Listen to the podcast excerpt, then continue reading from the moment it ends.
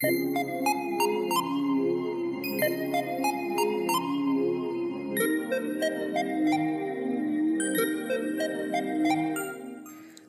to the Cohort Sistas podcast, where we bring to life the stories, struggles, and successes of Black women navigating doctoral degree programs and their lives beyond the degree.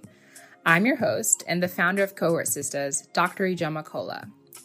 Cohort Sistas is an online global network empowering Black women pursuing doctoral degrees by providing resources, mentorship, and community. For more information, please visit our website at cohortsistas.com.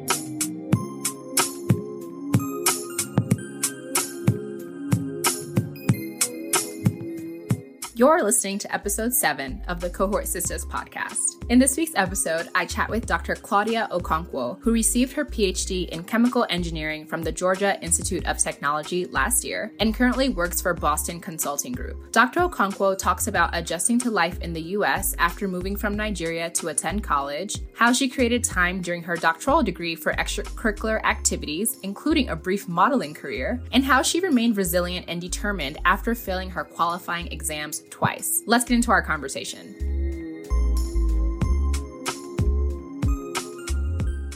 So, Dr. Okonkwo, thank you so much for joining us for the Cohort Sistas podcast. I would love to start by just having you introduce yourself and sharing a little bit about who you are, where you're from, and a couple of things that you like to do. Awesome. Thank you so much for having me. So, I am Claudia Okonkwo. You can call me Dr. Claudes. I was born and raised in Nigeria, actually, the first of six kids. And I started off my career in America when I went to college at Northeastern University, after which I went to Georgia Tech for my PhD. And now I'm working at BCG as a consultant. Fun fact about me, I modeled for about two years here in Atlanta, got to walk at a New York fashion show. So that was really exciting. I also love to travel. And the most exciting thing I've done in my travel was to fly over the erupting volcano in Hawaii. So that was pretty exciting. That sounds really cool. I've been to Hawaii, but did not fly over an erupting volcano. That sounds so, so cool. I know you're not just going to like slip in, I was a model really casually. Tell us a little bit more about that experience. How did you find time to model while you were doing a whole PhD? What? Yeah, that's a good point. So I loved pictures. Um, I'm 5'10, really slender. And I just really loved, you know, just fashion and clothing. And Atlanta is like the hub for that, right? It's the hub for media, a lot of fashion. So I went online and, you know, just connected with a few people on, on Instagram and Facebook.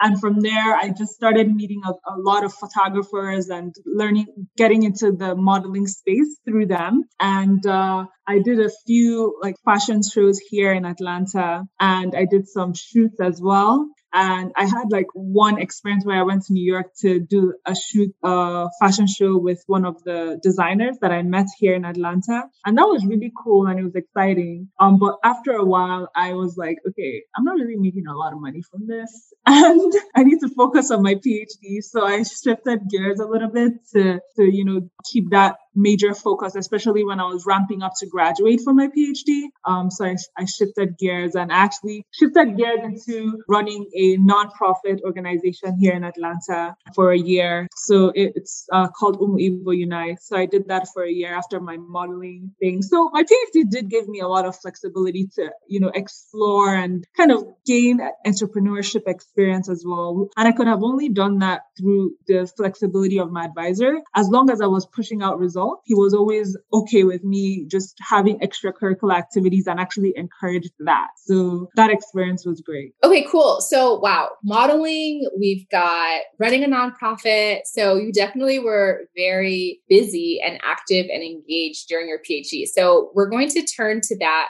um, that time in your PhD in a little bit, but I want to kind of start before the PhD, and kind of go back a little bit. Actually, no, before we go back, what was your dissertation about? Yep. So I did a lot of experimental work and I actually synthesized materials that captured hydrogen sulfide from a biogas stream. So a biogas stream is basically when you have organic matter, compost matter, you have all those things and you compress them in a compressor. And then that gas that goes through it has a mix of methane, hydrogen sulfide, water, CO2, and other like unwanted gases. So the main gas that we want is methane. And to get a high concentration of methane, we need to remove those other unwanted gases like carbon dioxide and hydrogen sulfide. So the focus of my research was actually hydrogen sulfide because it's very poisonous and acidic. And so I basically made materials and tested out materials that have high absorption capacity for hydrogen sulfide and high selectivity for hydrogen sulfide. Because when you pass the gas through the material, you want it to capture hydrogen sulfide and CO2, but you want to make sure there's no methane being captured because methane is the, the gas that we want, right? So I spent a lot of time in the lab making and synthesizing, synthesizing these materials. I also built a few equipments and automated some systems to be able to run those um, adsorption experiments as well. So high level, that's what I did entire. And I was able to publish a patent actually on one of the materials that I made because of its high selectivity for H2S. So that was pretty cool. That's awesome. Congratulations. So I know you said that was high level, but that may have gone over some people's heads. Can you maybe share what the practical applications or you know real life usage of your research could possibly be? So we have this thing that Elon Musk has been talking about, which is carbon capture, right? This huge climate change that we're trying to solve. So these materials are capable of participating in that um, solution, which is to capture carbon from the air. You can actually use these materials in large scale to capture carbon. So overall, the goal of my research was to reduce climate change and provide other renewable sources of energy that we can use for transportation, electricity, and all whole um, most of our daily activities. Okay, now I understand. I got it now. That is super clear, super cool, really important work. So how did you get interested in in that kind of work and how did you get interested in doing a PhD in the first place? Very good question. So when I actually started out in undergrad, I started out undeclared. I had no idea what I wanted to do. My mom wanted me to be a doctor. If you're not a doctor or a lawyer, it's not it's nothing it's not important according to them. Um, but for me, it was important that I did something that I was really passionate about. And so being undeclared in college actually gave me the opportunity to explore all my options. And so I got the opportunity to do chemistry, physics, biology in my first semester, did all these classes. And I realized that I really loved chemistry, the chemistry class, especially because it was very challenging to me. And so I picked up the chemistry class, talked to a lot of my mentors and advisors about, you know, what the next step would be in choosing um, a major. And I went to a few workshops to learn about what the different majors are all about. And I saw chemical engineering and I was like, oh, I really like chemistry. Chemical engineering sounds interesting. And so that's kind of how I decided to get into chem- chemical engineering. So with chemical engineering in my last semester, I did some um, computational work where it's not mo- not mostly experimental, but just mostly computational work, and it was focused on kind of determining different energies of molecules and how they how to remove those molecules from biogas. That was what I did in undergrad, and I really enjoyed that. And so with that experience, and actually even looking back to my primary school days, I did like this project in primary school where we were looking at fluorocarbons and how we can remove fluorocarbons from the air. And I was really excited about that work. So right from primary school, I've always had that zeal and interest for energy. And once I got to the grad school process, I started talking to a lot of the professors and I was really interested in the work that my advisor at that time was doing, which was in carbon capture and in energy. And so I, I said, hmm, this looks really exciting. I, I get to move away from the computational side of things now to more of the hands-on experimental side. And I would love to, you know, be a part of that. And as a result, I actually ended up joining the group and doing research on an area that was very, with very little knowledge because hydrogen sulfide is a poisonous gas. So not a lot of people do experiments with that gas. And so I just saw it as an area where there's so much innovation yet to be discovered. And so that really ex- excited me and I decided to, to, to do that. Mm-hmm. Nice. So even from when you were little, when you were in elementary school primary school, you knew like the inkling was already there that you were going to be a scientist you were going to work with energy with fluorocarbon. So that is really really cool. I'm curious how was the adjustment from moving from nigeria to the us as an adult? You know i made the move when i was a baby so i know nothing but as an adult how was that adjustment for you? Yeah. So luckily before i actually moved to america my family and i always visited for the holidays and so the culture shock was not as shocking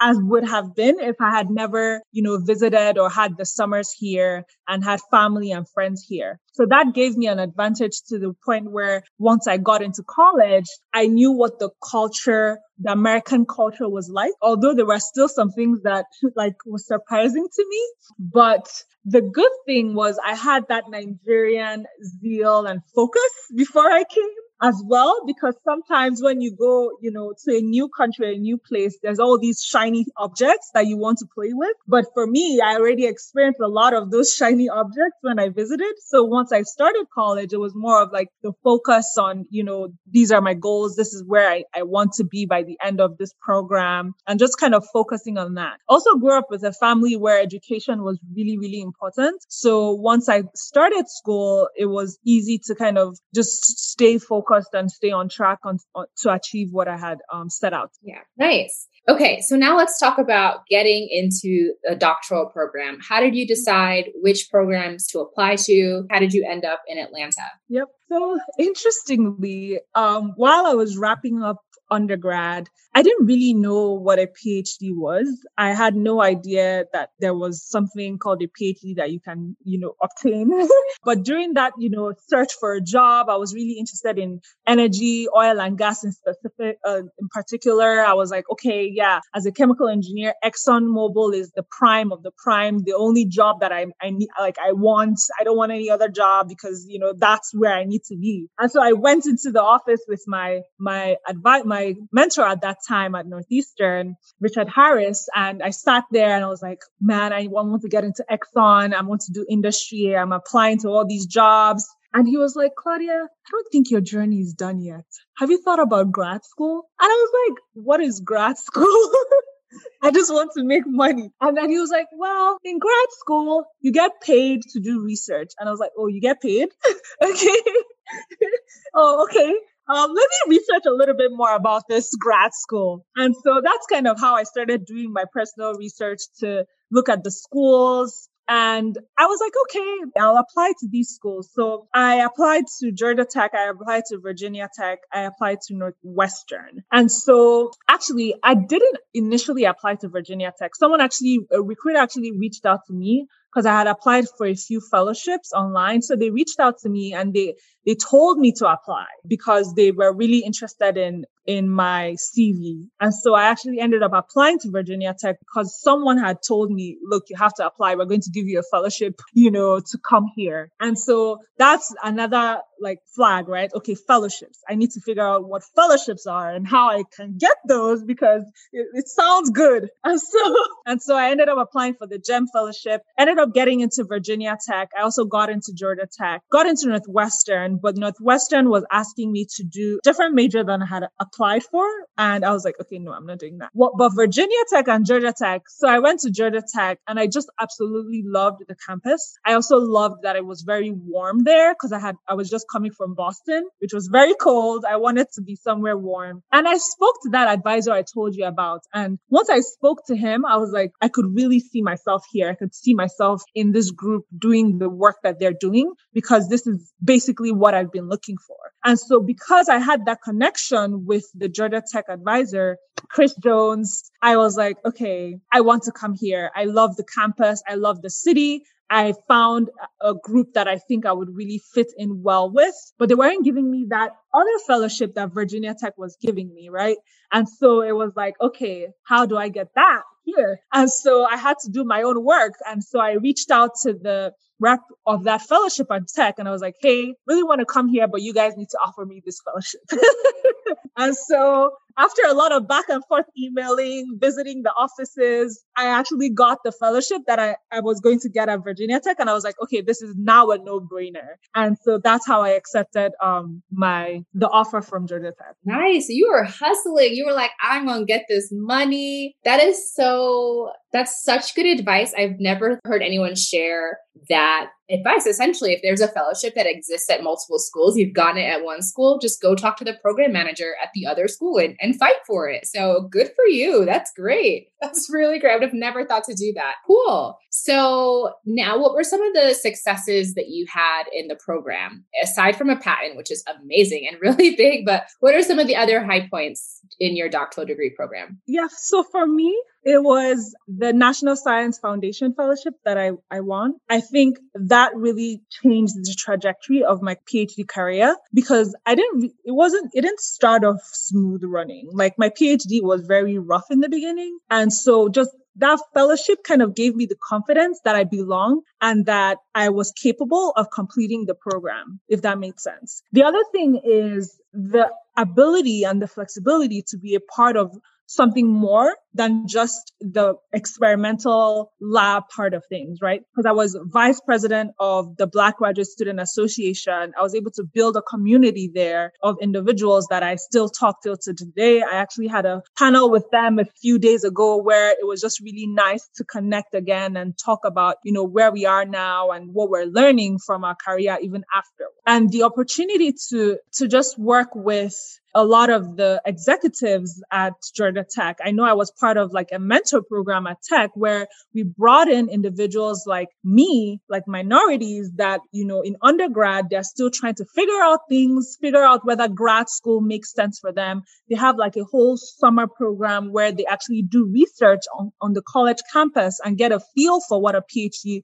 looks like. And so just being a mentor to those kids uh, for that summer program was like amazing because was something I didn't get, but I was glad that I was able to pass on that knowledge to others um, before me as well. Absolutely. Giving back and mentoring college students, especially, I feel like there's something so rewarding about it. I also did a yeah. bit of teaching, it's like summer teaching for summer for college student programs. And yeah. yeah, I feel like every time that I did one, I was like, okay, I can do another year of this. Like the babies need to see, need to see us doing yeah, this. I did it for like two years. nice. You also talked about, so you had, you participated in a good number of extracurricular activities. So why was it so important to you, especially as someone who, you know, you've said that you were really focused on your education. You haven't said this, but I'm going to say it now. You went straight through, you went straight from your undergraduate to your PhD. And so you were really focused on the work, but still you prioritized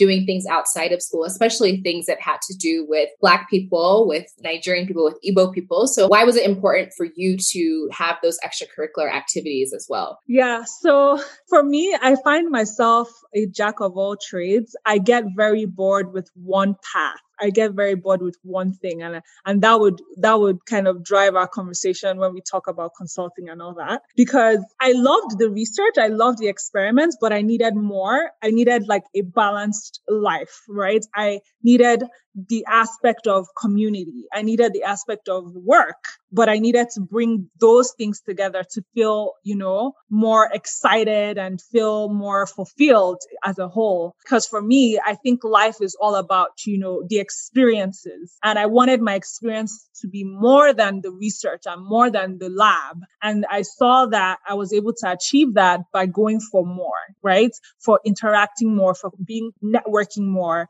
and com- uh, communicating with, you know, people outside of my day to day. And so that's kind of what pushed me to towards the other extracurricular activities. And I was really only able to do that because of the support I had from my advisor because sometimes with a PhD program, it's really tough to be able to have that flexibility, especially if your advisor is really just focused on the papers, the publishing. But with my group, we found a holistic experience was better than just a, a straightforward one path view. Is that Was that quality something that you were able to identify and suss out before you joined the program? Or did you kind of just like happen to end up in a lab where they actually had work life balance? Did you figure that out during the visit? I did. I did. So it was very important to me, the people aspect of the lab and the group. It wasn't just all about the project. So we had like a dating period, right? Where you talk to multiple advisors, you learn about their research, you talk to their group members to learn about the personality of the group and the advisor and kind of make sure that it works for you. And I really invested a lot of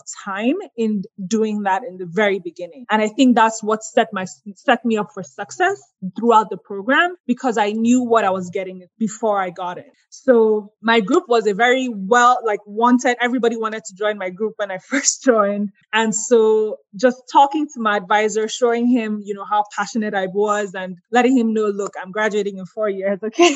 like just telling him what my timeline was communicating, just being really upfront about my goals and my, like, just being open about who I was as a person. He was able to work with my personality and, you know, what I brought to the table. So that I knew was going to happen upfront just because of the conversations I'd had with a lot of people before joining the group. So it's really important to do the research not only on the PI, on the principal investigator of the lab, but also the other people in the lab, as well as the culture of the lab before you join a lab. So that's also really good advice. Thanks for sharing that. Okay, so we've talked about some of the successes and high points of the doctoral program. You also slipped in there that you finished in four years. Yeah. Okay, wow. Also finished in four years.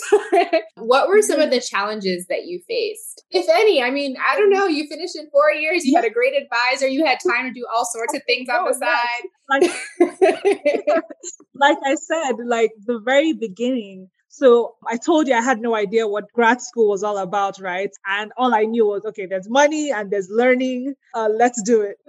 so when I first got to grad school, we had like six courses that we were taking that first semester all engineering, chemical engineering courses, tough courses. After that semester, we're supposed to take like a qualifying exam. And during this qualifying exam, you, you know, have a paper that you read for a week. You make a presentation on the issues that are things that are wrong with that paper. And then you kind of defend your thoughts on the paper. And after that, the, the committee or the professors in the room basically ask you a bunch of questions, both chemical engineering related to the paper or just in general, right? And so I failed that exam the first time, you know, I failed the exam the first time. The second time I had a death in the family, a lot of fam, like personal issues, failed it the second time. And honestly, you have two chances two chances and you're done, right? But Claudia was like, no, I don't. I'm here. I am. And so what I happened, I petitioned actually, talked to my advisor, got a lot of support from him, petitioned, talked to them about what happened with the family, talked to them about my plan to make sure that, you know, the next chance I get, I'm going to kill this exam. okay. So I petitioned for that. I got the, the chance to take the exam again and it was just grind and doubling down for me. I was literally boxed up in this room, just studying my head out. Like I didn't go home for Christmas. I was there all summer. Like I just really doubled down on the work and really had a lot of support from my group mates as well as my advisor. Like I just even remember when I was in his room, just like crying and like, I don't know, like, how do I, how do I make this work? He's just like, Claudia, you got this. We're going to work on this together. And I remember him like drawing things on the board, like explaining things to me. Like he invested in me. Even though I failed two times, he saw in me the ability to succeed and he he nurtured that and for that I would be forever grateful. Because if my advisor had said no sorry you can't do it even if I had petitioned it wouldn't have gone through right? But I had his support and I was able to push through that and so by the time I got to that exam I walked into that room so confident I took the exam and I walked out of the room knowing that there is nothing that they can say that I didn't do right because I knew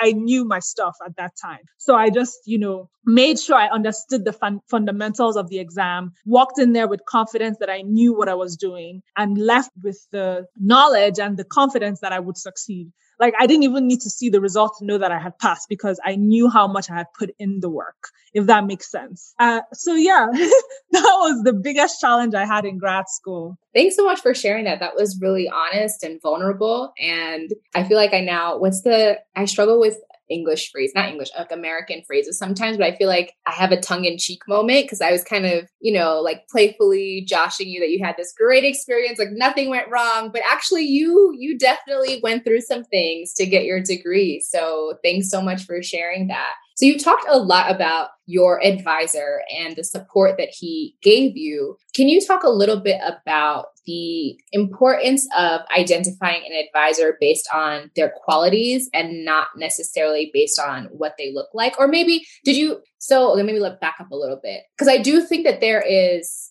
value in having a black female mentor but it's just it's really hard to find one especially in fields like chemical engineering so how did you how were you able to see past gender and kind of develop this relationship with your advisor that was really great for your professional and academic career? Yeah. So for me, that's a good question. For me, I was focused on the experiences. I was focused on what others had to say, like the people that have gone through the program with him, the people that have worked with him for years. I was very interested in what they had to say. So I spoke to a lot of the people in their graduation stage. So the people that were about to leave, I spoke to them to really learn about their experience with him and how he had kind of cultivated them and allowed them to get to the point that they were. And all I could hear were just amazing, amazing things. And even with my interaction with him, you could see that he was all about the business. I love people that are all about the business, especially my career wise. I love people that are straight, that are because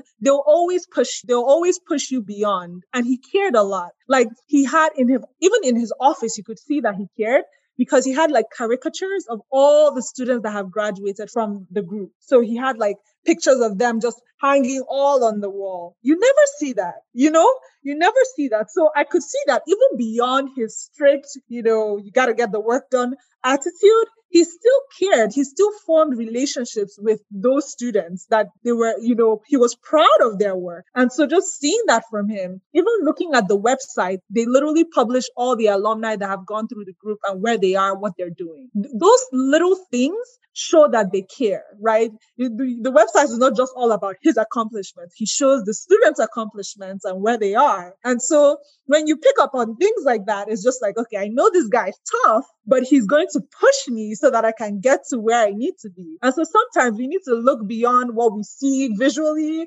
and kind of notice the small thing. When you hear people talk, just think about, you know, why are they saying what they're saying? what experiences have they had and how does that shape my own view of this person and i think that's really what pushed me yeah to to going into that direction that's excellent excellent advice he sounds like a fantastic person.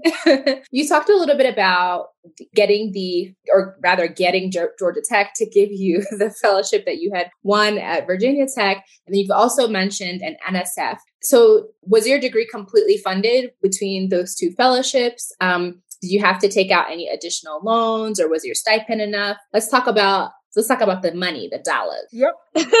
My PhD career was completely free. I did not pay a dime. I actually even got more money from like this presidential fellowship they give like the top 5% of students coming in. So that was really nice. And there were even additional opportunities to get stipends from the mentorship programs that you take part in. So with the NSF, I really did pay a lot of attention to put a lot of work into the application for that because it's a very competitive process. And so one advice I would give there with getting the money is using your resources. Your resources are so important. Like I remember going to the writing club, um, like the the writing resource club to get someone to read my essay within the chemical engineering department. We also had someone that was in the communications department that I went to like five times just to review my, my essays as well. Even my advisor, I sent him my, my pro, my plan, uh, or my proposal plan for the NSF and I got him to review that. So use all your resources. Don't always think that you have to do it alone because the, the, the resources are there to help. And so I really used that to my advantage and I was able to, to get the, the stipend for that. And that actually changed the whole perception of me, right, within the program because I'm this the only black student there, the only black woman in the in the program at the time. In my class of 40, I'm there and I failed the exam twice. And I'm like, okay, like I'm not leaving this program. I'm here. Like it's not over. And so by the time I got that prestigious fellowship, the narrative changed, right? It now became, oh yes, she's one of our best students. so that that qualifying exam wasn't the defining moment of my entire life. Yes, it was a setback, it was a challenge, but I was able to push through that by achieving even greater things, you know. And so sometimes people like give up and say, Oh, I didn't get it the first or second time. Why am I even here? Let it go. I'm like, once you, I set my mind to something, it's that or nothing else. And so that's kind of the, the experience for me. And I think it's a good, it's a good way to think about things and just always have a plan A, a plan B. If something doesn't work out, figure out the next thing because you don't, you don't know what God has destined for you, right? So if you give up now, you just never find out. And that was it for me. I'm curious, did you feel like after you had failed the exam, did you hear like department chatter about you? Were people talking about your your advisor? Maybe he protected you from that, or it just wasn't happening. I didn't hear any of that actually. I maybe because I kept it to myself um, and just told the people that needed to know. But it wasn't something that I like went to broadcast or something. And the good thing is I didn't hear it from the students or I didn't like I didn't hear and I wasn't the only one. Like I wasn't the only one. But but I'm glad that at least the department was private enough to keep that information to themselves. And even if people knew like I probably wasn't my like I don't it, my my ears are closed to things like that. I don't focus on that. Yeah. Okay. Good to know. Good to know. Just curious if there was any kind of like back chit chat about especially as especially being the only black woman in your cohort in your program yeah. if you know there was kind of like an underlying current of well you know maybe she's not supposed to be her xyz but either way whether or not it existed you definitely showed them by getting that nsf so nice okay so i kind of now want to turn to what you're currently doing now. So you're now working as a consultant with BCG. First of all, did you ever consider an academic career? Did you consider going into industry? You know, you had talked about working for Exxon earlier. Did you consider that? Or how did you get mm-hmm. interested in consulting? Yeah. So interestingly, I started when I wrote that NSF application, I actually wrote at the very end because they ask you to tell you, tell them what you're going to do after. And I told them I'm going to run my own energy company. and that is not the thing to say when you're getting an, a fellowship like that because they want to hear that you want to go into academia, right? I was like, you know what? I'm speaking my truth. I'm telling them what I'm going to do, and this is what I'm going to do. And so I had this idea in my mind that I really liked energy. I really liked the research I was doing, but I also wanted to do it in a large scale business sense of things, if that makes sense. So, so I said, okay, I don't really know what consulting is all about, but it just sounds really interesting. It sounds exciting. And it, luckily enough, Georgia Tech has a PhD to consulting club. And so I decided to join the PhD to consulting club to learn a little more. And as I was in the club, I was also exploring, you know, the industry options. I did do an interview with Exxon, didn't get an offer from them, but I'm grateful I didn't. Um, I got an offer from BASF, which was a lovely company, but I just felt like consulting was what I wanted to do. So I did explore the industry aspect of things, but I knew that I wanted something different. And so consulting was an area I began to explore further. So I joined the PhD Consulting Club, got to get a better idea of what consulting was all about, got to partner with a lot of people that were interested in, you know, preparing for the cases and the interview process. And I really enjoyed the, like the idea of it, right? Because it's problem solving. I get to work with executives from Fortune 100 companies. I get to work directly with CEOs and work in teams and travel, which I love. So it just sounded like a full package of what Claudia wants. and so that's why I decided to pursue, you know, the that aspect of things. And as I learn more, I'm highly interested in specializing in energy. So I, I'm looking for ways to, you know, take part in projects that are renewable energy, utilities, technology, and how that affects the energy realm. So those areas I'm very interested in. I'm excited to kind of grow and learn more about that as well. Nice, super cool. So do you feel like, and maybe it's too early to tell, But are you thinking of moving back to Nigeria at some point, or are you planning on building your energy consulting firm in the US, or maybe having an international or a multinational company? Yeah, um, I, I don't know yet. Moving back to Nigeria, right now, my husband and I just got a house here in Atlanta. So I think for the next few years, we'll be here in Atlanta, just, you know, kind of growing our career and learning. Right now, I'm in learning phase, just picking up as much knowledge as I can and seeing, you know, how it goes within the consulting world because there are opportunities for you to run your own little, you know, segment of as an energy like a specialist in energy within BCG and within like all the consulting realms. So as partner, you get the opportunity to actually like run your own meet, like have direct interactions with clients. And so that's another path of the idea of and like owning my own that I, I'm beginning to foster and kind of like nurture that idea. Awesome. You also threw in there a husband. Do you want to share anything about relationships while in graduate school i feel like it's a mysterious thing. How do people make time for anything besides besides books? Yeah so graduate school relationship was tough especially because my husband is a doctor so his schedule is as busy as mine, but it was also a good thing because we both understood, you know, busy. Because sometimes people don't understand busy, right? You tell them, oh, I'm busy, I have this going on. And it's just like, oh, no, you're just making excuses. But because both of us were busy, we understood busy. And so I think the most important thing was always just finding time for each other and just making that time for each other. And so we both love traveling. So we made travel our getaway, our escape whenever we wanted to just, you know, connect and uh, like just be, be. We would always just find somewhere to go. And I think that really helped build the bond in our relationship actually. So, so yeah, travel was a big one, even it's just a weekend getaway or something to just get away from the busy of life and connect um, with each other. I think that was very important. Great tip. Great tip. So, what's one piece of advice that you have for current Black female doctoral students? Current Black female doctoral students, yes. The one piece of advice I would say is that you are not alone and that you should use your resources. Ask for help. Like my entire PhD was a success because I collaborated and worked with other people. I published three first author papers, but I wasn't the only name on that paper. There were other people that were participating in the, in the paper and made it a, a success, right? So don't be afraid to ask for help. Use your resources because you just never know what idea or what can spark your your your thinking by just talking to other people about whatever challenges that you're having. I think that would be the biggest takeaway for me. That's a great, great piece of advice.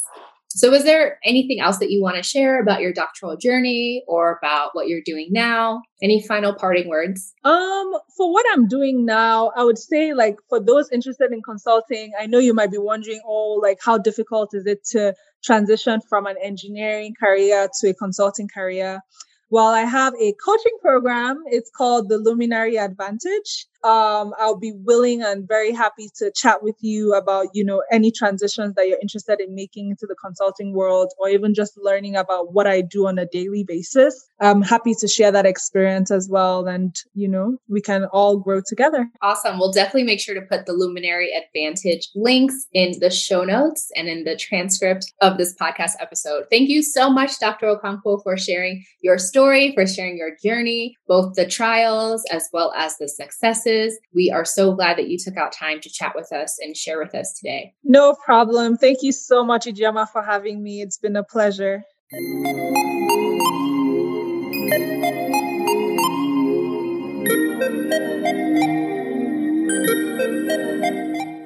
Thank you again for listening to this week's episode of the Cohort Sistas podcast.